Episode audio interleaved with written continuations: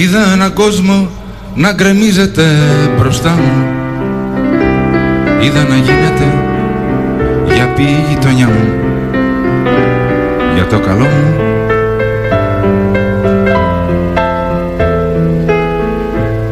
Είδα τα δέντρα που σκαρφάλωνα κομμένα. Σε φορτηγό τα όνειρά μου φορτωμένα. Για το καλό μου Είδα το δάσκαλο να με χτυπάει με ζήλο. Είδα τα χέρια μου πρισμένα από το ξύλο. Είδα τα νεύρα μου σιγά σιγά να σπάνε.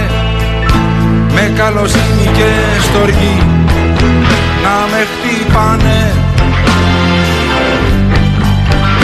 Για το καλό μου, για το καλό μου Ως που δεν άντεξε. Στο τέλος το μυαλό μου Πήρε ανάποδες στροφές για το καλό μου. Και είμαι στο θάλαμο εννιά για το καλό μου. Στην ηρεμία για να βρω τον εαυτό μου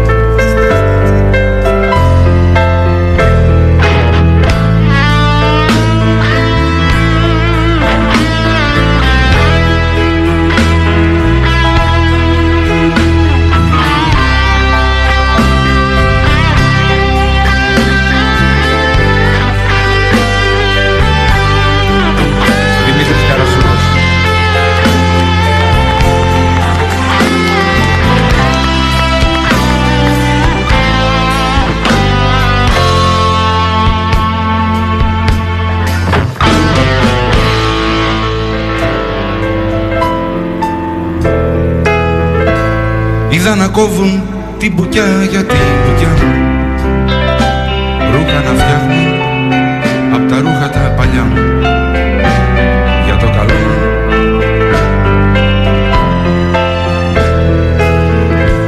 Είδα τη μάνα μου να κλαίει απελπισμένα Καλησπέρα, καλησπέρα. Ακούτε το thepressproject.gr και την εκπομπή με θέμα αυτή τη φορά τα fake news γύρω από την πανδημία και τον κορονοϊό. Στα πλαίσια του προγράμματος, του Ευρωπαϊκού Πιλωτικού Προγράμματος Καλυψό με κεντρικό ζήτημα τα fake news και την παραπληροφόρηση. Είμαι η Νεκταρία Ψαράκη και απέναντί μου κάθεται η Γεωργία Κρυεμπάρδη. Καλησπέρα εγώ. Καλησπέρα και από μένα. Ε, η, η αλήθεια είναι ότι είχαμε τώρα τρία ολόκληρα, τώρα πάμε για τέταρτο χρόνο πανδημίας και σε αυτή τη σειρά εκπομπών δεν θα μπορούσαμε να ασχοληθούμε με το ζήτημα της πανδημίας ή μάλλον της διαχείρισης της πανδημίας που νομίζω αυτό είναι το κομβικό, αυτό είναι το ζητούμενο. Εκεί πέρα νομίζω έπαιξαν οι μεγαλύτερες ε, να πούμε αντιεπιστημονικές ειδήσεις τόσο μέσα από τα μέσα τόσο από κυβερνητικά χείλη. Δεν ήταν δηλαδή ακριβώς fake news με την άποψη ότι κάποιος άσχετος ε, διαμήραζε στο διαδίκτυο ή οπουδήποτε αλλού μπορεί να ε, διαμοιράσει μία πληροφορία, ε, οτιδήποτε του κατέβει στο κεφάλι, ήταν ουσιαστικά επί τούτου fake news, ε, όπου από πίσω υπήρχε μια συγκεκριμένη πολιτική γραμμή, μια συγκεκριμένη βασικά κυβερνητική διαχείριση, οπότε διασπείρονταν ψευδείς ειδήσεις, τα γνωστά fake news, ναι. με σκοπό κάτι άλλο. Όπως για παράδειγμα την εξυπηρέτηση επιχειρηματικών ε, συμφερόντων. Έχουμε δει ε, το πιο κλασικό παράδειγμα βασικά που πλέον έχει γίνει και κάτι σαν inside joke, εσωτερικό αστείο όπως λέει και η συνάδελφος Λεμπρινή Θωμά ανάμεσα ε, στους ε, Έλληνες είναι ότι το χειμώνα μας μαντρώνουν μέσα, το καλοκαίρι μας βγάζουν έξω. Επικαλούμενοι φυσικά το πώς δεν αντέχει ο κορονοϊός τη ζέστη. Και το επίσης ναι. τρομερό που είναι στην, στο αντίστοιχο δίπολο δηλαδή και στην αντίστοιχη αντίστοιχη λογική είναι ότι στο μετρό, στα λεωφορεία δεν πειράζει που είστε στριμωγμένοι, δεν κολλάει εντός ή εκτός εισαγωγικών, αλλά στην εκκλησία που όλοι. Ακόμα και στα, στα βιβλιοπολία. Σωστά. Σωστά. Σημαίνει κάτι με το μικρόφωνο μου. Ε, όχι, όλα μια χαρά. Όλα μια χαρά. Ναι, τώρα ακούω τέλεια. Στα βιβλιοπολία, για παράδειγμα, που ήταν το πιο ανεξήγητο μέτρο που είχε πάρει ποτέ η κυβέρνηση. Γενικότερα θα κάνουμε μια εισαγωγή για να βάλουμε τον ε, καλεσμένο μας, ε, τον ε, κύριο Καπραβέλο, ένας γιατρός διευθυντής ΜΕΘ στο νοσοκομείο Παπα-Νικολάου, ένα από τα μεγαλύτερα νοσοκομεία της χώρας, τα οποία για αρκετά χρόνια κατέληξαν να είναι νοσοκομεία μίας μόνο νόσου. Ήταν ο άνθρωπος ο οποίος πραγματικά είδε τι εστί πανδημία και τι εστί διαχείριση της πανδημίας διότι η διαχείριση έφερε και τα τραγικά αποτελέσματα με τους τραγικούς απολογισμούς νεκρών ε, συνανθρώπων μας οι οποίοι πραγματικά όπως αποκαλύφθηκε αργότερα θα μπορούσαν να έχουν γλιτώσει τη ζωή τους. Ουσιαστικά ήταν και είναι ε, στην πρώτη γραμμή της μάχης, όσο κλεισέ και αν ακούγεται αυτό. Ποτέ, Διότι δεν έχουμε τελειώσει. Ναι, ποτέ δεν ε, ξεπουλήθηκε για κάποιο άλλο συμφέρον, ε, είτε αυτό είναι εταιριών, είτε είναι πολιτικών, ε, κομμάτων κλπ. Ε, ποτέ δεν ξεπουλήθηκε, ποτέ δεν έβαλε μπροστά κάτι άλλο πέραν της επιστήμης και της ιατρικής. Και αυτό είναι κάτι που τον ξεχώρισε, παρότι δηλαδή έβγαινε αρκετά συχνά στα μέσα, όχι όσο θα έπρεπε, αν με ρωτάς, ε, σε αντίθεση με άλλους, ας πούμε, που κυκλοφορούσαν από το πρωί μέχρι το βράδυ σε όλα τα κανάλια και διαμήραζαν και fake news ανάμεσα σε άλλα, υπηρετώντας από ό,τι φαίνεται άλλους σκοπούς. Ο κύριος Καπραβέλος είχε ε, εμφανίσεις, είχε δράσει στα μέσα, όχι όσο θα έπρεπε, γιατί αν κάποιοι πρέπει να μιλούν για το τι συμβαίνει με τον κορονοϊό, είναι οι άνθρωποι που διαχειρίζονται αυτές τις καταστάσεις. Οι γιατροί, οι νοσηλευτές. Κάποια στιγμή να ρωτάμε και αυτούς. Έχουμε ένα σύστημα υγείας το οποίο είναι πραγματικά τελειωμένο. Κάποια στιγμή να ρωτήσουμε τους ανθρώπου που είναι μέσα σε αυτό και όχι αυτούς που κάθονται με τα κοστούμια τους στα γραφεία τους. Θυμίζουμε κιόλας ότι η κυβέρνηση από την πρώτη στιγμή έκανε πολύ σαφή, ε, έκανες σαφή στους σκοπούς της. Δεν είχες σκοπό να στηρίξει την υγεία την ίδια ώρα που είχαμε ε, ε, στερηθεί τις ελευθερίες μας, είχαμε αλλάξει εντελώς τον τρόπο ζωής μας. Ε, δεν ήθελε να, να, πούμε, να βοηθήσει την κατάσταση. Θυμόμαστε όλοι ότι στον προπολογισμό του 2021 είχαν αφαιρεθεί 6 εκατομμύρια ευρώ από την υγεία, κάτι το οποίο είναι ιδιαίτερα ανεξήγητο. Ε, και να τονίσουμε ένα μικρό σχόλιο πριν βάλουμε στη συζήτησή μας τον καλεσμένο μας, ότι οι αντιεπιστημονικότητες, οι οποίες έβγαιναν πολύ συχνά από κυβερνητικά χείλη και όχι μόνο, ήταν και ο λόγος που ξεκίνησε αυτό το τεράστιο κύμα δυσπιστίας στους, ανάμεσα στους πολίτες. Και ο διχασμός, η ίδια η κυβέρνηση θα δημιουργήσει Φυσικά. Αυτά. Παίρνονταν μέτρα τα οποία η κοινή λογική δεν μπορούσε να τα αποδεχθεί. Η κυβέρνηση παρόλα αυτά επέλεξε να χωρίσει σε στρατόπεδα τον κόσμο, στους υπεύθυνους και τους ανεύθυνους, τους εμβολιασμένους, τους ανεμβολίαστους, τους ψεκασμένους και τους μη ψεκασμένους, όπως βγήκε από τα πρωθυπουργικά χείλη αυτή η φράση. Γενικότερα κυκλοφορούσαν ταμπέλες, δηλαδή ήταν η ταμπέλα της ατομικής του, του ανεμβολίαστου ως κάποιον που θα έπρεπε να έχουμε στο περιθώριο, γιατί μπορεί να έχει και κάποιες άλλες πιο μην χρησιμοποιήσω τον όρο ψεκασμένος. Ο ίδιο ο Πρωθυπουργός το χρησιμοποίησε. Σωστά. Ε, Παρ' όλα αυτά, να πούμε το εξής, ότι ο τρόπος με τον οποίο διαχει... ακόμα και η επικοινωνιακή διαχείριση της πανδημίας, το γεγονός ότι δεν έφτασε σε κάθε χωριό το σωστό επιστημονικό μήνυμα, το γεγονός ότι η κυβέρνηση υπέπεφτε πολύ συχνά σε αντιφάσεις και όχι επειδή άλλαζαν τα επιστημονικά δεδομένα, αλλά επειδή άλλαζαν, άλλαζαν τα εκάστοτε συμφέροντα έφερε και όλη αυτή την, να πω, αυτό το κύμα δυσπιστίας ε, στους πολίτες. Και μην ξεχνάμε στο επίπεδο και όλας της ενημέρωσης και του τι έφτανε στα αυτιά μας, ότι η κυβέρνηση ήταν αυτή που έδωσε κάμποσα εκατομμύρια στα μέσα για να κάνουν θεωρητικά το αυτονόητο, να ενημερώσουν δηλαδή για τον ε, κορονοιο Και στο πλαίσιο μιας καμπάνιας με τίτλο «Μένουμε σπίτι», ε, μέσα πληρώθηκαν με έναν τρόπο ας πούμε ανεξήγητο γιατί η λίστα του μένουμε σπίτι και του... Η λίστα πέτσα. Η λίστα πέτσα, ναι. Είναι ένα άλλο ξεχωριστό κομμάτι. Αν θέλετε φίλοι μας Ευρωπαίοι να σας το εξηγήσουμε γι' αυτό θα σας το εξηγήσουμε σε ένα άλλο podcast. Αλλά ουσιαστικά δόθηκαν κάποια χρήματα για να κάνουν κάποιοι άνθρωποι το αυτονόητο. Τώρα, αν το έκαναν ή αν θα πρέπει να το κάνουν χωρίς χρήματα, σε άλλο podcast. Σε άλλο. Ε, να πούμε όμως ότι το γεγονός ότι επικράτησε το κύμα δυσπιστίας ε, είχε, είχε, είχε αποτέλεσμα, αρνητικό αποτέλεσμα. Όπως για παράδειγμα ότι όταν ήρθε το δώρο του εμβολιασμού, πολλοί συμπολίτες μας δεν δέχτηκαν να εμβολιαστούν. Άλλοι φυσικά που δέχτηκαν να εμβολιαστούν, εμβολιάστηκαν με εντελώς λάθος ξανά επικοινωνημένο το μήνυμα. Εμβολιάζεσαι, άρα δεν ξανακολλάς ποτέ. Επειδή αυτό... Εμβολιάζεσαι και είσαι ελεύθερος, είχαμε ακούσει ξανά επειδή, από κυβερνητικά χέρια. Επειδή αυτά είναι στο πλαίσιο του, των fake news, να βάλουμε σιγά σιγά στην παρέα ναι. μας τον κύριο Καπραβελέα να τα συζητάμε όλοι μαζί; Μικρό μουσικό διάλειμμα και επιστρέφουμε με τον καλεσμένο μας. Είδα τη μάνα μου να κλαίει απελπισμένα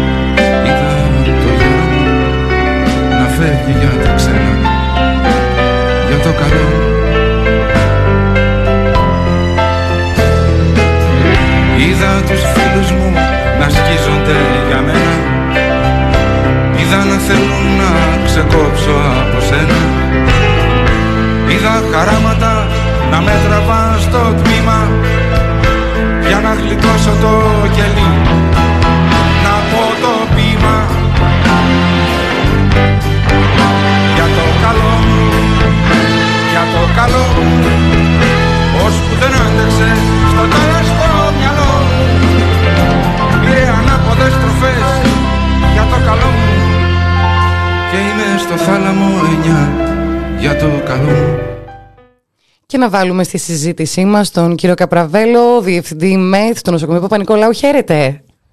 Γεια σας. Γεια σας και ευχαριστούμε πολύ που είστε στην, ε, στη συντροφιά μας ακόμα μία φορά για να συζητήσουμε τι άλλο, τον κορονοϊό, την πανδημία. Εκεί που φαίνεται ότι όλα τελειώνουν, εμείς γυρνάμε πίσω και κάνουμε έναν απολογισμό του τι ακούσαμε, τι δεν ακούσαμε, τι θα έπρεπε να πάει τελείως ε, διαφορετικά. Και νομίζω ότι αξίζει να ξεκινήσουμε με μια πολύ έτσι προσωπική ερώτηση κύριε Καπραβέλο.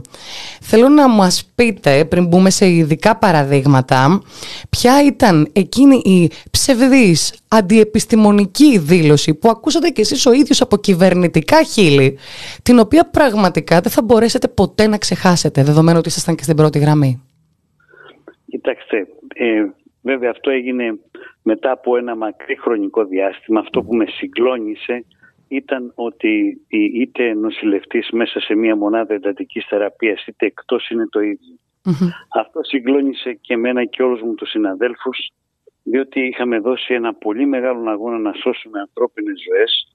Είχαμε πει το τι σημαίνει κορονοϊός. Ε, πραγματικά αυτός ένας ιός ο οποίος ήταν απρόβλεπτος, ε, έφερε τα πάνω κάτω σε όλο τον κόσμο και όχι μόνο στην Ελλάδα ε, ε, δημιούργησε σοβαρά προβλήματα πίεσης σε ένα σύστημα υγείας το οποίο ήταν ανέτοιμο να αντιμετωπίσει μια τέτοια πανολεθρία. Αλλά ξέρετε να ισοπεδώνεις μια μονάδα εντατικής θεραπείας που, ήταν, που είναι η κορονίδα της ε, ε ιατρικής. Είναι αυτό που λέμε εμείς ε, η ανακούφιση όλων των συναδέλφων ότι όταν έχουν ένα σημαντικό πρόβλημα η μονάδα εντατικής θεραπείας είναι, θα είναι δίπλα τους να τους βοηθήσει. Να εξομοιώσει λοιπόν το διασωληνωμένο εντός μεθ και εκτός μεθ ότι είναι το ίδιο, αυτό ξέρετε μας συγκλώνησε. Mm-hmm. ειλικρινά ήταν, μας ήταν αδιανόητο να κατανοήσουμε ποιοι συμβούλεψαν ε, για μια τέτοια δήλωση. ε, ξέρεις, κορυφαίους παράγοντες της πολιτείας. Δεν είναι κορυφαίοι παράγοντες, ήταν ο Πρωθυπουργός Κυριακός Μητσοτάκης ενώπιον ε, του Ελληνικού Κοινοβουλίου σε ένα διαπληκτισμό με την αξιωματική αντιπολίτευση. Αργότερα ακούστηκε και από το Υπουργείο Υγείας σε συγκεκριμένη δήλωση. Ε, και πραγματικά ε, έχετε απόλυτο δίκιο, διότι εσείς παλεύατε να βρείτε κρεβάτι για να μέσα σε μεθ για να μπει ο διασωληνωμένος και ξαφνικά η πολιτική ηγεσία τους εξομοίωσε.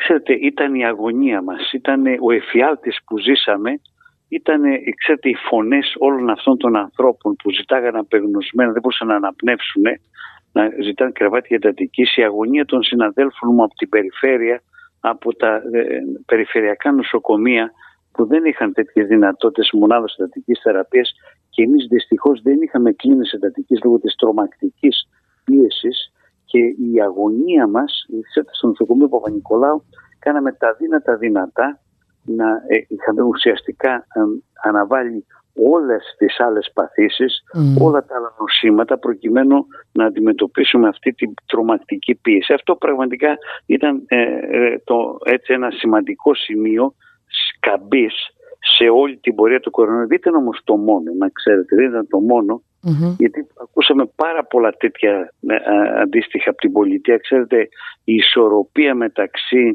της οικονομίας, η οποία πραγματικά ήταν μια παράπλευρη απώλεια και μην το υποτιμάτε. Ούτε εμείς το υποτιμάμε να ξέρετε, διότι ο κορονοϊός και αυτή η πανδημία, η θανατηφόρος, έπρεπε να, να, να σπάσουμε την αλυσίδα της διασποράς και δεν υπήρχε άλλος τρόπος πέρα από το να περιορίσουμε τις επαφές, τις επικοινωνίες, τις, ξέρετε, τις συναναστροφές. Και αυτό δημιούργησε τρομακτικά προβλήματα πέρα από την οικονομία και την ψυχολογία. Δεν είναι εύκολη η διαχείριση μιας πανδημίας. Δεν είναι μόνο ένα ιατρικό φαινόμενο υγειονομικό. Ήταν και οικονομικό, ήταν και ψυχολογικό. Ξέρετε, το να ακροβατήσεις εύκολα μπορεί να κάνεις τον έξυπνο. Κατανοώ, ε, ειλικρινά το λέω, ε, και δεν βλέπω έτσι μια σκοπιμότητα, ξέρετε, των fake news, των fake news, των κακόβουλων fake news, ε, αυτών των, των, των, που επίτηδες δημιουργούν προβλήματα στην κοινωνία από την, ξέρετε, την ισορροπία έστω και με την εικόνα της παραπλάνησης της κοινής γνώμης προκειμένου να φέρεις κάποιες ισορροπίες. Δεν ήταν το μόνο, ειλικρινά το λέω. Θα πάμε και σε επόμενα. Να πούμε όμως, το οποίο είναι πάρα πολύ σημαντικό, ότι κατόπιν εορτής δημοσιεύθηκε η περίφημη μελέτη, μελέτη του κυρίου Τσιόδρα και του κυρίου Λίτρα, η οποία ήταν απάντηση στην πρωθυπουργική ερώτηση «Δείξτε μου μία μελέτη που να αποδεικνύει ότι η θνησιμότητα είναι μεγαλύτερη εκτός μεθ». Η οποία μελέτη εμφανίστηκε πολύ αργότερα. Πολύ αργότερα, κατόπιν εορτής. Ναι, ναι. Κοιτάξτε, όλη αυτή η μελέτη των συναδέλφων των αγαπημένων είναι στοιχεία που δίναμε εμείς πραγματικά με κατάθεση ψυχής διότι η, η, η, καταγραφή όλων των γεγονότων ήταν συγκεκριμένη και δεν μπορούσε να διαφύγει της προσοχής του οποιοδήποτε. Δεν είναι δηλαδή, μια, η, η μελέτη δεν έκανε τίποτα άλλο παρακατέγραψε τα πραγματικά γεγονότα με αντικειμενικότητα και έδωσε αυτά τα στατιστικά στοιχεία που ξέρετε πολλές φορές ε, δεν ανταποκρίνονται και στην πραγματικότητα με την έννοια ότι πάρα πολλοί ε, ε, από τους θανάτους που περιγράφηκαν σε αυτή τη μελέτη ήταν Ήταν ναι. όμως και άλλοι, πιστέψτε με, που θα μπορούσαν να είχαν σωθεί αν είχαν ληφθεί κάποια μέτρα. Επομένως, ναι μεν ήταν μια μελέτη αντικειμενική, αλλά ξέρετε η, η πραγματικότητα ήταν τελείως διαφορετική, ήταν και πολύ πιο άσχημη πραγματικότητα. Με την έννοια το ότι εμείς που το βιώσαμε, ειλικρινά, το να είναι ένας τελικού σταδίου, ε, ο οποίος δεν είχε καμία προοπτική και του έδωσε ο ιός τη χαριστική βολή, ξέρετε ήταν άλλη η, η, η αίσθηση που νιώθαμε. Αλλά το να έχεις ένα φίλο ένα, ένα, της διπλανής πόρτας. Έναν άνθρωπο χωρίς ένα υποκείμενο νόσημα το, ο οποίος κόλλησε κορονοϊό και μάλιστα στις περισσότερες φορές δεν πίστευε ότι υπήρχε κορονοϊός γιατί ήταν και νέας ηλικίας και έλεγε σιγά τι μας λένε αυτοί και δεν μπορέσαμε να τον διασωληνώσουμε έγκαιρα και να τον βάλουμε σε μια μονάδα εντατικής θεραπείας. Αυτό μας ξέρετε μας τύχησε και μας τυχιώνει ακόμη Είναι σήμερα. ουσιαστικά το γεγονός ότι η ζωή του χάθηκε ήταν ευθύνη της ανεπάρκειας του εσύ. Και αυτή είναι η ομή πραγματικότητα και θέλουμε λιγάκι μιας και αναφέραμε τη μελέτη της Ιωδρελίτρα να θυμηθούμε λίγο τους αριθμούς. Πόσο της 100 έδινε εθνισμότητα σε περίπτωση που διασωληνωθείς εκτός ΜΕΘ κύριε Καπραβέλο. Πιθανότητα. Δεν υπήρχε καμία πιθανότητα. Πιστέψτε με. Καμία πιθανότητα επιβίωσης. Ήταν 99%. Καμία. Είναι, πώς θα το πούμε, είναι η χαριστική βουλή που δίνει σε κάποιον ετοιμοθάνατο δεν υπάρχει πιθανότητα να ζήσεις εκτός με διότι η εξειδικευμένη υπηρεσία που παρέχει η μονάδα εντατικής θεραπείας με τα μηχανήματα είναι πώς να το πω, το έχω πει πολλές φορές, ξέρετε, είναι σαν να με βάλουν εμένα να οδηγήσω ένα Δεν έχει καμία τύχη το αεροπλάνο αυτό. Δεν γνωρίζω βασικά πράγματα. Είναι πολύ εξειδικευμένα ο μηχανικός αερισμός, η διασωλήνωση, η, η, η, επαφή του ασθενούς με μηχανήματα, εάν δεν έχεις δίπλα νοσηλευτικό και ιατρικό προσωπικό, δεν έχεις καμία τύχη. Μην ζητάτε στατιστικά. Ε, αυτή είναι η μεγαλύτερη προσφορά της εντατικής παγκοσμίως. Γι' αυτό και έχει αυτή την έγκλη που ακούτε. Αλλιώς δεν θα είχαμε μετατικέ. Και γι' αυτό το ψέμα που υπόθηκε ήταν ε, δύο και τρεις και πέντε φορές ε, πιο χιδαίο. Να περάσουμε λίγο και στα εκτός μεθ, δηλαδή σε όσα fake news διακινούνταν και ακόμα διακινούνται, αν μου επιτρέπετε, τώρα χειμωνιάζει κιόλας. Αυτό συζητούσαμε πριν με την εκταρία. Για παράδειγμα, το πιο σύνηθες που ακούγαμε από τη μέρα 0 που εμφανίστηκε ο κορονοϊός είναι ότι η υψηλή θερμοκρασία σκοτώνει τον ιό, δηλαδή, δηλαδή το καλοκαίρι κυκλοφορεί στα ελεύθερα και το χειμώνα πάλι μαζευόμαστε. Που φυσικά δεν λέμε σε καμία περίπτωση ότι όντως η υψηλή θερμοκρασία δεν είναι σύμμαχος του κορονοϊού, αλλά σε καμία περίπτωση αυτή η εντύπωση ελευθερίας που δινόταν δεν θα μπορούσε, θα, δεν γίνεται να μην χαρακτηριστεί ως παραπληροφόρηση. Να σας πω, για να σας φάλω λίγο ε, έτσι, πραγματικά στα πραγματικά γεγονότα. Ναι. Ε, όταν πρωτοεμφανίστηκε ο κορονοϊός, ε, ευνηδίασε όλη την ανθρωπότητα, δεν γνωρίζαμε. Ξέραμε ότι ήταν ένας, ε, σε πολύ σύντομο χρονικό διάστημα και ήταν ένα επίτευγμα της ιατρικής επιστήμης, ανοιχνεύτηκε ο κορονοϊός ότι είναι της κατηγορίας RNA ιών. Οι RNA είναι οι οι οποίοι μεταλλάσσονται πολύ γρήγορα. Δεν είναι εύκολο να του αντιμετωπισει Και ε, μεταδίδονται με, με φοβερή ταχύτητα. Άρα επομένως το πρώτο το οποίο είδαμε και που μας τύχησε πάρα πολύ και φωνάζαμε εμείς είναι όταν καίγονταν η Ιταλία η Ισπανία και η Αγγλία, ε, δέστε το πρώτο κύμα, όποιος δει το πρώτο στη κύμα. Στη Λομβαρδία. Την εκατόμβη νεκρών ακριβώς στη Λομβαρδία, αλλά και στην Ισπανία και στην Αγγλία. Την mm εκατόμβη νεκρών του πρώτου κύματος. Ενώ λοιπόν εμείς το αντιμετωπίσαμε ε, ε, ε γρήγορα ε, και αποτελεσματικά, το καλοκαίρι οι δηλώσεις που λέγανε ότι είναι η χώρα η ασφαλής και ότι ανοίξαμε τα σύνορα ακριβώς για λόγους οικονομίας ήταν μια πραγματικά μια μεγάλη παραπλάνηση η οποία οδήγησε σε μια εκατόμβη νεκρών το Νοέμβρη του 2020 σας θυμίζω. Είναι δηλαδή αυτό που ε, ε, δεν μπόρεσε κανείς να εξηγήσει γιατί ανοίχθηκαν χωρίς καμία, ε, ε, καμία επιφύλαξη, χωρίς καμία προστασία τα σύνορα της χώρας με την έννοια ότι ξέρετε εμείς είμαστε ασφαλής χώρα, ελάτε από όλα τα μέρη του κόσμου να κάνετε τον τουρισμό σας.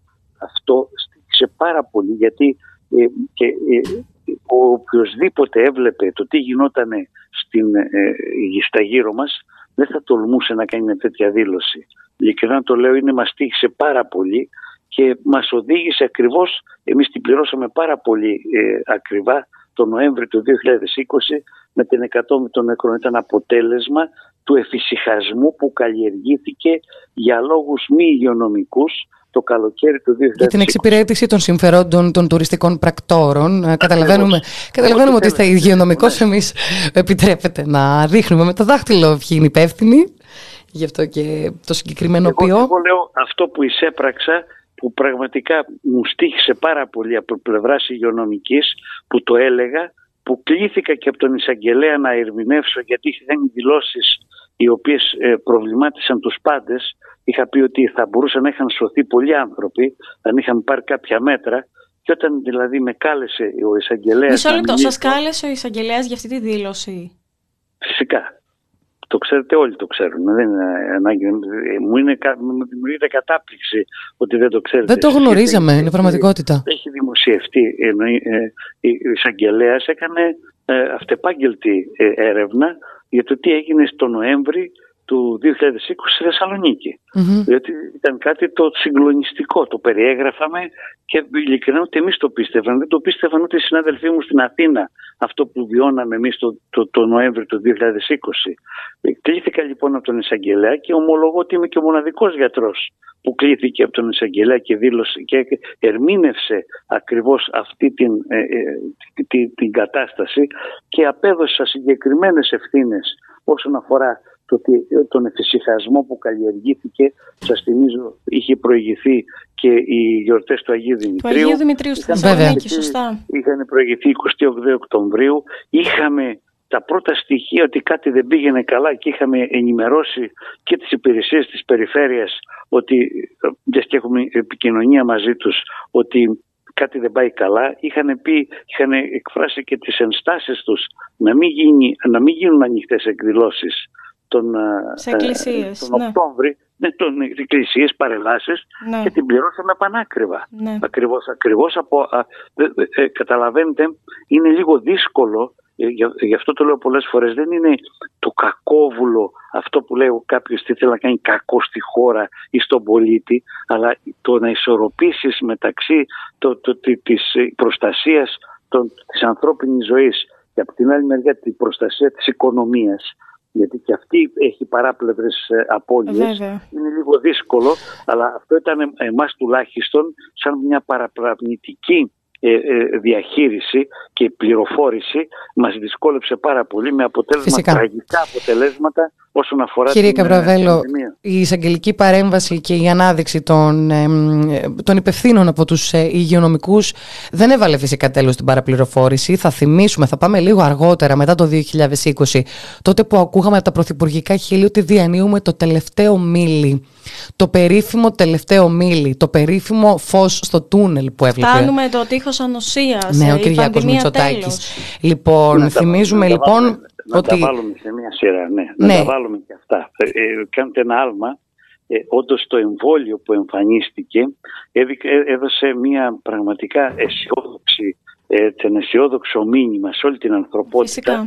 ότι έφτα- έφτασε το τέλος της πανδημίας και μάλιστα εμείς το ονομάσαμε ε, ελευθερία. Δηλαδή ότι θα μας επιστρέψει στην κανονικότητα.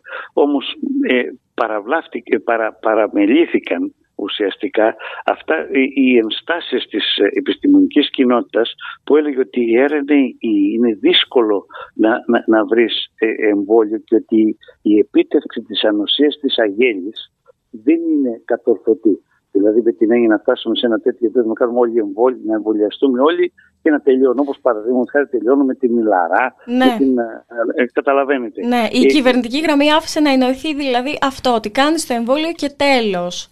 Τη στιγμή Ακριβώς. που εσείς οι επιστήμονες, ε, και ενώ εσείς που είστε ε, όντως στην είχατε- πρώτη ήσασταν γραμμή, πολύ επιφυλακτικοί. και το λέγατε ξεκάθαρα τι Και συμβαίνει. λέγαμε ότι δεν είναι πανάκια το εμβόλιο, Σωστά. είναι ένα όπλο στα χέρια μας, αλλά μην καλλιεργείτε και μην υποτιμάτε τα υπόλοιπα μέσα, δηλαδή τι, τις μάσκες, την προφύλαξη, τις, τους συνοστισμούς, ή τη στιγμή που ο ιός να πούμε θα δείξει τα δόντια του, δεν είναι εύκολο να, να αντιμετωπιστεί και βλέπετε το πληρώσαμε.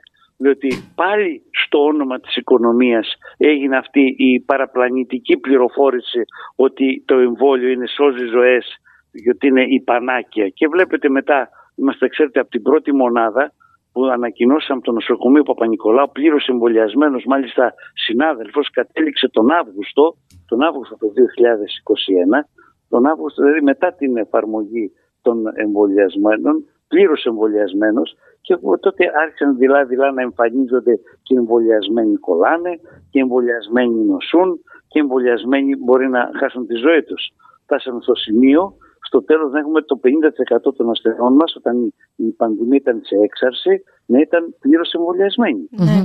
Ε, εξίζει βέβαια να πούμε πως αναπαράχθηκε το, η ψευδής είδηση είχε δηλώσει ο Κυριάκος Μητσοτάκης λίγο πριν την εμφάνιση της Δέλτα ότι διανύουμε το τελευταίο μίλι εννοώντας φυσικά ότι ξεμπερδεύουμε με τον κορονοϊό μόλις εμβολιαστούμε. Αργότερα ο, η- ότι, η παραδοχή ότι επρόκειτο για ενσυνείδητο μάλιστα fake news ήρθε διαστόματος του Υπουργού Ανάπτυξης. Θυμίζουμε είχε δηλώσει ο Άδωνος Γεωργιάδης ε, περίπου ε, το 2021, τα τέλη, στα τέλη του Δεκεμβρίου του 2021 το εξής. Το τελευταίο μίλι το είχε πει ο Πρωθυπουργός πριν τη Δέλτα. Και κατά τη γνώμη μου, μακάρι να το ξαναπεί. Όταν πουλάς τουρισμό και είσαι ο πρωθυπουργός μιας χώρας, πρέπει να πουλάς προς τα έξω προς τους πιθανούς σου πελάτες πως είσαι μια υγειονομικά ασφαλής χώρα. Άρα αφήστε τις ηρωνίες για τον κύριο Πρωθυπουργό. Μια χαρά το είπε. Ήταν η παραδοχή ουσιαστικά του, ε, του Άδωνη Γεωργιάδη, η οποία έφερε αντιδράσεις από το πάνελ της εκπομπής που φιλοξενήθηκε. Να σας πω, να σας πω επειδή μιλάτε μαζί μου έναν, έναν υγειονομικό πρώτης γραμμής που επί 40 χρόνια αφαίρωσε τη ζωή του στην προστασία της ανθρώπινης ζωής. Ξέρετε, δεν, δεν θέλω να κουμπίσω την πολιτική προσέγγιση το θέμα, το θέμα γιατί και εγώ δεν σκέφτομαι πολιτικά. Ε, επιμένω στην υγειονομική προσέγγιση του θέματος ότι αυτά ήταν πολύ επικίνδυνα άλματα που γίνανε από την πολιτική ηγεσία ακριβώς για να προστατευτεί η οικονομία και η ψυχολογία των πολιτών που ε, έγινε σε βάρος της ανθρώπινης ζωής για μένα. Ναι, ναι, ναι. Εμείς αντιλαμβανόμαστε πλήρως ότι θέλετε να μείνετε μακριά. Καταλαβαίνετε, mm. ε, ε, ειλικρινά το κρατάω αυτό διότι ο κόσμος μου έχει απόλυτη εμπιστοσύνη ότι λέω την αλήθεια. Δεν έχω δηλαδή πολιτικό κριτήριο. Ε, μπορεί να κατανοώ τους πολιτικούς τι θέλουν να παίξουν, αλλά τη στιγμή που διακυβεύεται, ξέρετε, ανθρώπινη ζωή, θεωρώ απαράδεκτο να μπαίνει η πολιτική και η οικονομία πάνω από την ανθρώπινη ζωή και το έχω δηλώσει πάρα πολλές φορές. Γι' αυτό και ξέρετε με, με, με εκτιμούν και με σέβονται διότι λέω πάντοτε την αλήθεια. Γι' αυτό και είπα ακόμη και για τον τελευταίο μίλη ε, ε, μάλιστα δέχτηκα δρυμύτατη κριτική για να μην πω και ε, ε, ε μομφές από την πολιτεία όταν δήλωσα τον Αύγουστο του 2021 με τη Δέλτα παραλλαγή είδα, είδα για πρώτη φορά πιστέψτε με στα 35 χρόνια που δουλεύω στην εντατική βαρύτατες πνευμονίες αυγουστιάτικα. Και είπα προσέξτε βλέπω τον εφιάλτη ξανά μπροστά μου. Και δημιούργησε τέτοια διάσταση το θέμα. Τον Αύγουστο επαναλαμβάνω σε μια εκπομπή στο Sky. Ναι. και μάλιστα με, με, με εγκαλέσανε από την πολιτεία. Τι είναι αυτά που λες; Και με εγκάλεσε ακόμη και η, υπηρεσία διασποράς ψευδών ειδήσεων. Απίστευτο. Ότι ξέρετε τι, τι είναι αυτά που λέτε. Γιατί είχα δει, αλλά επειδή είχα αυτό το όνομα, έβγαινα και μίλαγα ειλικρινά απέναντι στον κόσμο ότι η προστασία της ανθρώπινης ζωής για μένα προέχει, θα πω την αλήθεια και δεν με νοιάζει το κόστος και δεν, δεν έχει σημασία ότι δεν διαψεύστηκα. Είδατε ότι καταστραφήκαμε με τη Δέλτα παραλλαγή τον Νοέμβριο και τον Δεκέμβριο του 2021. Δεν ήταν, το τελευταίο μίλη, δεν ήταν. Ήταν η έναρξη μιας ένα, δεύτερο εκρηκτικού κύματος χειμωνιάτικου που κατέστρεψε όλη την Ελλάδα με χιλιάδες νεκρούς, η Δέλτα παραλλαγή. Μα είχε προηγηθεί η Ινδία. Δεν τα έλεγα στον αέρα. Είχε προηγηθεί η Ινδία με τη Δέλτα παραλλαγή που είχε 10.000 νεκρούς τη μέρα είχε η Ινδία. Ήρθε σε εμάς με τις βαρύτατες πνευμονίες και αυτό και δήλωσα παρόλα τα εμβόλια που έχουμε παρακάμπτεται η ανοσία. Δεν μπορούμε να στηριχτούμε στα εμβόλια, πρέπει να πάρουμε δραστικότατα μέτρα. Δεν τα πήραμε και τα πληρώσαμε πανάκριβα το, το 21 με τη Δέλτα παραλλαγή. Η Ινδία λοιπόν μετρούσε 10.000 νεκρούς τη μέρα. Ο Πρωθυπουργός έβλεπε το τελευταίο μήλι της πανδημίας. Αντιλαμβανόμαστε φυσικά ότι δεν θέλετε να κάνετε πολιτικά σχόλια, ωστόσο, επειδή αυτή η εκπομπή είναι για fake news και παραπληροφόρηση, όταν η πομπή των fake news είναι η πολιτική ηγεσία, οφείλουμε να πούμε από πού διακινήθηκαν. Ε, εγώ... Ναι, εγώ θέλω να γυρίσουμε λίγο στον Αύγουστο του 2020, το οποίο είναι επίσης έτσι από αυτά που έχει μείνει μέσα σε όλη την πανδημία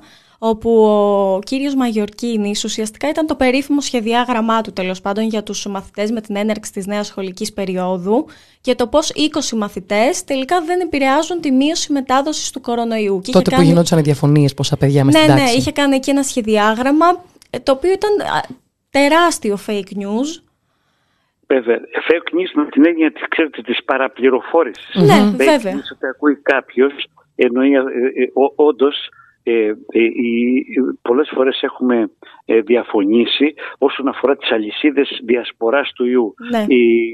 ο ιός, ε, σε σχέση με τον πόλεμο θα σας πω, ο ιός ουσιαστικά ε, μολύνει τους νέους αλλά δεν τους σκοτώνει. οι νέοι μολύνουν τους μεγαλύτερους ηλικίες και τους οδηγούν στο θάνατο. Ο πόλεμος δυστυχώς, οι γονείς, οι γονείς ε, ε, θάβουν τους, τα παιδιά τους.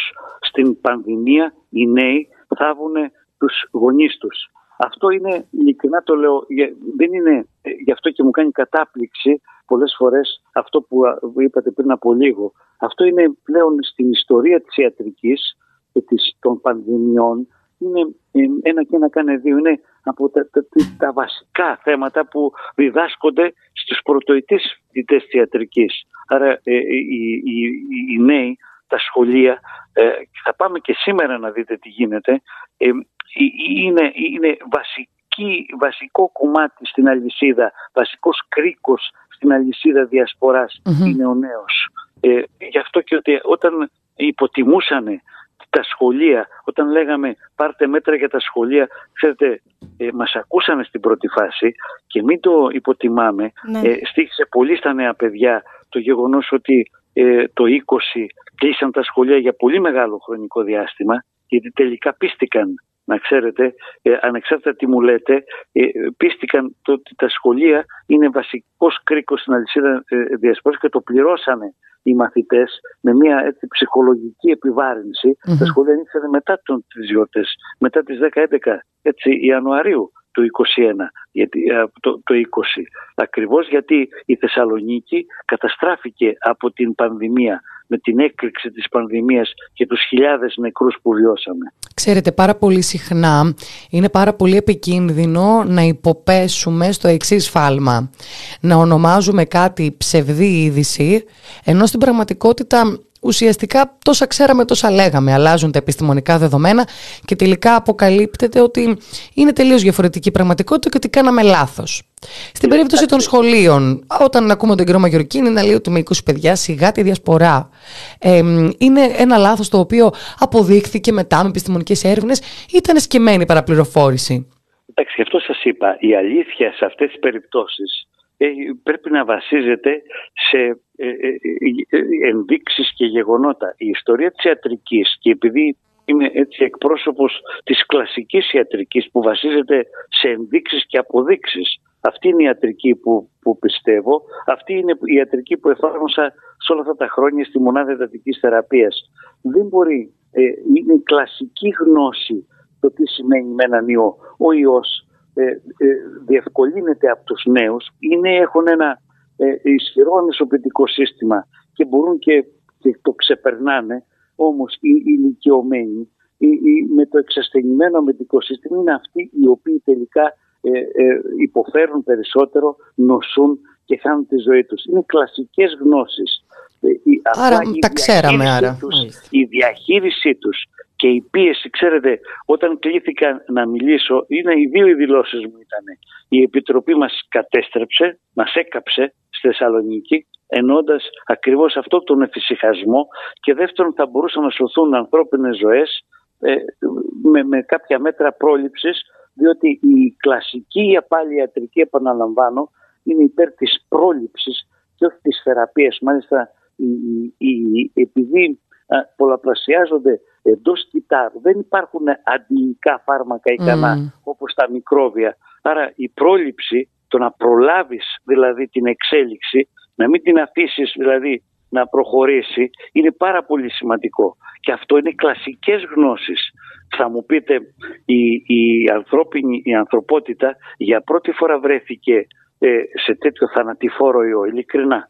Και ε, κάποιοι δεν πίστευαν, μάλιστα θυμάστε που λέγαμε για την ανοσία της αγέλης. Mm. Ότι ναι. είναι, άμα φτάσουμε το 80% της ανοσίας, τώρα ξέρετε έχουν γίνει πάνω από 20 εκατομμύρια δόσεις εμβολίων, έχουν νοσήσει πάνω από 7-8 επίσημα, 7-8 εκατομμύρια ε, ε, ε, πολίτες και ανοσία της αγέλης δεν εχουμε Δηλαδή, ε, να κάνω μια ερώτηση, μιας και το συζητάμε έτσι για το πληροφοριακό κομμάτι της συζήτησης. Έχετε δει πολίτη να έχει νοσήσει μία φορά και η δεύτερη και η τρίτη φορά να είναι πολύ πιο επίπονη και να οδηγηθεί ας πούμε κοντά στο θάνατο ή στην πολύ βαριά νόσηση τη δεύτερη ή τρίτη φορά του; Η, η νόσηση, όχι, όχι, δεν έχω δει. Mm. Οι, αυτές οι δεύτερες και τρίτες φορές φαίνεται ότι ο οργανισμός ε, το, το, το, ξεπερνάει. Έχει κάποια αντισώματα. Μολύνει, μολύνει, έχει κάποια αντισώματα, μολύνει τους διπλανούς του. Δηλαδή, γι' αυτό και είπαμε, βλέπετε, ε, ε, λέω πολλές φορές ότι ε, λάθος λέγαμε, ακόμη και για το ακραίο μέτρο της αναστολής των υγειονομικών, πιστεύαμε παλιά ότι άμα, άμα εμβολιαστείς δεν μεταδίδεις. Ναι. Από τη στιγμή που βλέπεις και ότι ο εμβολιασμένος νοσεί και μεταδίδει, ναι. καταραίει και η θεωρία αυτή που λένε ότι το εμβόλιο είναι το παν και είναι η πανάκια και έτσι μπορεί να, να, να σώσεις και να προλάβεις και να σπάσεις την αλυσίδα της διασποράς. Γιατί πρέπει να θυμίσουμε, γιατί το podcast αυτό θα μεταδοθεί και έτσι διεθνώς, ότι οι υγειονομικοί οι οποίοι δεν εμβολιάστηκαν ε, μπήκαν σε αναστολή δεν επιτρεπόταν να εργαστούν με την, ε, με την αιτιολογία ότι εκείνοι μπορούν να μεταδίδουν τον ιό ευκολότερα. Όπως μας λέτε όμως, ακόμη και αυτό έχει διαψευστεί πλέον. Αυτό έχει καταρρεύσει, δηλαδή επιστημονικά δεν υπάρχει κάτι τέτοια, δεν υπάρχει μεγαλύτερη επιστημονική ανακρίβεια που να λέει ότι ξέρετε ο, ο, ο είναι, είναι ο κίνδυνος θάνατος μέσα στην κοινωνία. Δεν είναι. Και ο εμβολιασμένος νοσεί και ο εμβολιασμένος μεταδίδει. Άρα επομένως είναι η μόνη χώρα που εξακολουθεί να, να κρατάει το ακραίο μέτρο της αναστολής των υγειονομικών ενώ επιστημονικά έχει καταρρεύσει η θεωρία. Γιατί ξέρετε όταν γυρνάμε προς τα πίσω γιατί και εμείς πιστέψαμε στην αρχή στην ανοσία της αγέλης με την έννοια εμβολιαστούμε οι περισσότεροι θα νοσήσουμε εκαρθεί σε μια ισορροπία. Βλέπετε είμαστε στον τρίτο χρόνο και τώρα βλέπει, βλέπουμε φως στην άκρη του τούνελ τη στιγμή που ο ιός έχει εξασθενήσει ο ίδιος Δηλαδή, όμικρον παραλλαγή δεν είναι δέλτα παραλλαγή. Είναι ένας ιός ο οποίος προσβάλλει περισσότερο το αναπνευστικό, το ανώτερο και όχι το κατώτερο με τις πνευμονίες, συν την ανοσία. Φτάσαμε δηλαδή σε μια ισορροπία εξασθένηση του ιού και της ενίσχυσης της άμυνάς μας για να πούμε, ξέρετε, βλέπουμε φως στην άκρη του τούνελ. Και μάλιστα να προσθέσω ότι η αναστολή έγινε και σε μια χώρα που το εθνικό σύστημα νοσεί βαριά από τις ελλείψεις που οι κυβερνήσεις επιμένουν να μην, ε, να μην προχωρούν σε προσλήψεις. Τώρα, ειδικά, τώρα, ειδικά τώρα αυτή τη στιγμή που βλέπω ότι ξανακτίζουμε την ανοσία διότι τη χάσαμε την ανοσία εναντί όλων των υπόλοιπων ιογενών λοιμόξεων. Mm-hmm. Βλέπουμε πολλές λοιμώξεις ιογενείς ε, στα νοσοκομεία ε, και μάλιστα και στα, από τα νεογνά ξεκινάει, από τα παιδιά και μέχρι τους εκπαιδευτικούς οι οποίοι νοσούν πάρα πολύ ε, σε σχέση με ε, ιογενείς λοιμώξεις αλλά και τις μεγάλες ηλικίες, διότι επί τρία χρόνια λόγω των μέτρων προφύλαξης που έχουμε έχει εξασθενήσει το νοσοποιητικό μας σύστημα. Ε, ξανακτίζουμε πάλι το νοσοποιητικό σύστημα και πάλι επαναλαμβάνω, πάλι λάθος κάνουμε, πάλι καλλιεργούμε την ιδέα ότι έληξε η πανδημία, όλα τα παντα βλέπετε ότι ε, ε, εάν πρέπει να φοράς μάσκα αυτή τη στιγμή δεν είναι επειδή ο κορονοϊός κινδυνεύσει από τον κορονοϊό, κινδυνεύει και από τα υπόλοιπα νοσήματα. Το αν πρέπει να πάρεις μέτρα στα σχολεία για να μην διασπαρεί οι ευγενείς λοιμώξεις είναι γιατί υπάρχουν άλλες λοιμώξεις οι οποίες μπορούν να βρίσκουν ε, ε, ε, παρθένο το υγειονομικό μας σύστημα και μας δημιουργούν προβλήματα. Ήδη στην Αγγλία, το, το τονίζω στην Αγγλία, υπάρχει τεράστιο πρόβλημα με τα παιδιά όπου ε, εντεροεί, μάλιστα και από νεογνά μαζί και, και παιδιά τα οποία ε, νοσούν και νοσηλεύονται, έχουν γεμίσει τα νοσοκομεία από άλλες λοιμώξεις εντεροϊών ή αναπνευστικών λοιμώξεων, διότι ακόμη και οι έγκυες γυναίκες, επειδή ακριβώς δεν είχαν ε, τα, τα κατάλληλα αντισώματα, δεν μπορούν να προφυλάξουν τα, τα νεογνά και τα παιδιά, τα μικρά παιδιά από, από, από ιογενείς Δηλαδή εμείς πλέον μπήκαμε στη φάση να ξαναχτίσουμε πάλι το υγειονομικό μα σύστημα. Και βλέπετε να ακούγεται τίποτα γι' αυτό. Τίποτα απολύτως. Το έχουμε αφήσει για άλλη μια φορά στην τύχη, ελπίζοντας ότι δεν θα έρθει μια πολύ επιθετική μετάλλαξη, η οποία θα αναταράξει πάλι όλα τα νερά. το έχουμε αφήσει στην τύχη. Να κάνω μια πάρα, πάρα πολύ σύντομη ερώτηση, κύριε Καπραβέλο, για να κλείσουμε, γιατί μας πιέζει πάρα πολύ ο χρόνος. Ποιες ήταν οι επιπτώσεις, έτσι, επιγραμματικά, ε, όλων αυτών των fake news και του σήμερα λέμε το ένα, αύριο λέμε το άλλο, το ανερούμε, ε, στους πολίτες, στους ίδιους πολίτες; Κοιτάξτε, ε, ε, πρέπει να είμαι σαφής. Ε, χάσαμε περισσότερους ασθενείς. Ακριβώς εξαιτίας αυτών της παραπληροφόρησης και της έλλειψης της, γιατί δεν είναι θέμα φόβου. όταν λες την αλήθεια, προετοιμάζεις τον, τον, τον, τον πολίτη να αντιμετωπίσει, επειδή είμαι υπέρ της κλασικής ιατρικής και της πρόληψης, όταν υπάρχει καταιγίδα πρέπει να φοράς να, να, να, να παίρνεις την ομπρέλα σου. Αλλιώς θα βραχει Σωστά. Μ' ακούτε γιατί δεν ξέρω. Σας ακούμε, με πολύ προσοχή. Πάρα πολύ καλά. Ναι. Ναι, ε, ε, η, η, η, ουσία είναι ότι τα fake news και η παραπληροφόρηση που υπήρχε, η, η ισορροπία μεταξύ της οικονομίας και των, των υγειονομικών αναγκών δυστυχώς είχε σοβαρότατες πάνω στους, στους πολίτες με αύξηση της θνητότητας. Εάν ήμασταν πιο συγκεκριμένοι, ε, όπως λέγαμε και εμείς οι υγειονομικοί ε, και μας ακούγανε, ειδικά όσον αφορά την πρόληψη, θα είχαμε σώσει πολλές ανθρώπινες ζωές. Φοβερή κρίση εμπιστοσύνης φοβερή κρίση εμπιστοσύνης από τους πολίτες. Είχαν σταματήσει ακόμη και να εμπιστεύονται τους οικογενειακούς τους γιατρούς. Ήταν απίστευτο ναι, αυτό. Ναι, ναι. Ακριβώς. Τώρα, προσέξτε, βάλτε και τα υπόλοιπα και να μην το ξεχνάτε τα φοβερά fake news ότι δεν υπάρχει κορονοϊός, ότι οι γιατροί λένε ψέματα, ότι αυτό το κάνουν γιατί να φοβήσουν τον κόσμο για να γίνουν τα εμβόλια, γιατί τα Η συνωμοσιολογία. Αυτό ήταν συνωμοσιολογία. Ναι. Η συνωμοσιολογία. Ναι, αν, προ, αν προσθέσετε τη συνωμοσιολογία, καταλαβαίνετε τη σύγχυση που, έχει, που επικράτησε στον απλό πολίτη Γι' αυτό και οδηγηθήκαμε σε αυτά τα αποτελέσματα. Πολύ σωστά. σωστά. Σας ευχαριστούμε πάρα πάρα πολύ κύριε Καπραβέλο που ήσασταν στην παρέα μας. Καλή συνέχεια. Να είστε Επίσης, Ευχαριστούμε γεια σας. καλή δύναμη. Και κάπως έτσι να κλείσουμε κι εμείς ε, τη σημερινή μας ε, εκπομπή με κεντρικό ζήτημα τα fake news και τον κορονοϊό για το Ευρωπαϊκό Πιλωτικό Πρόγραμμα Κάλυψο με θέμα τα fake news και την παραπληροφόρηση. Είμαι η Νεκταρία Ψαράκη και απέναντί μου κάθεται η Γεωργία Κρυεμπάρδη. Θέλεις να προσθέσεις κάτι για το τέλος; Ευχαριστούμε πολύ για την ακρόαση. Γεια σας. Να είστε καλά. Γεια σας. Ακούστε τώρα την ιστορία του Κεμάλ ενός νεαρού πρίγκιπα της Ανατολής απόγονου του Σεβάχ του Θαλασσινού που νόμισε ότι μπορεί να αλλάξει τον κόσμο. Αλλά πικρές οι βουλές του Αλλάχ και σκοτεινές οι ψυχές των ανθρώπων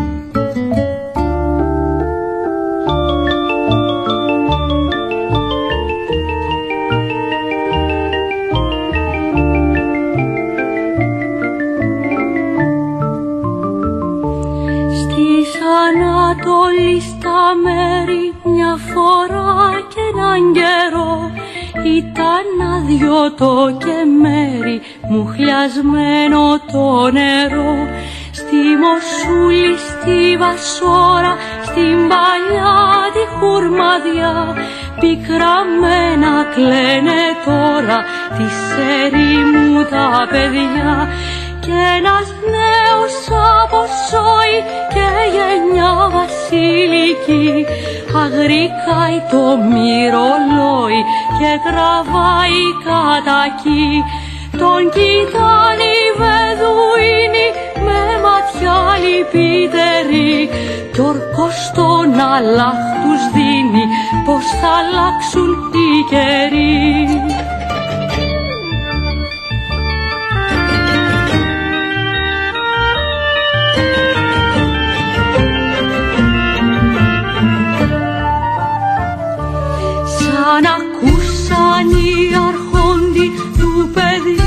παιδιού την αφοβιά ξεκινάν με λικουδόντι και με λιονταριού προβιά απ' τον τίγρη στον Εφράτη κι απ' τη γη στον ουρανό.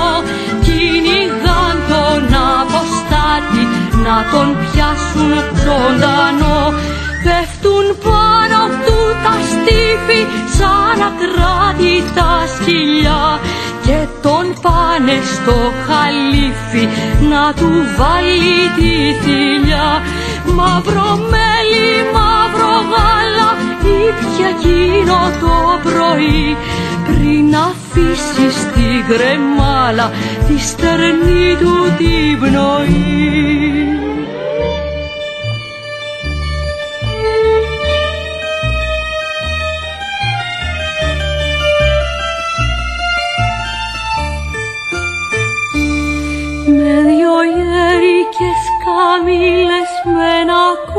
κόκκινο φάρι στου παράδεισου τις πύλες ο προφήτης καρτερή πάνε τώρα χέρι χέρι κι είναι γύρω συννεφιά μα της Δαμασκού τα αστέρι τους κρατούσε συντροφιά.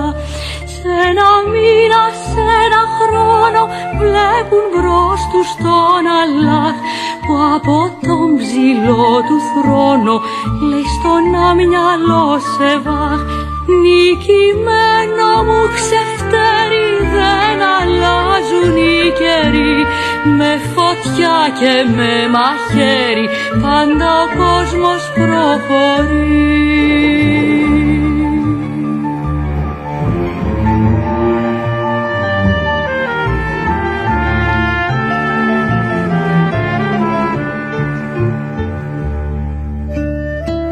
Καληνύχτα και μάλ.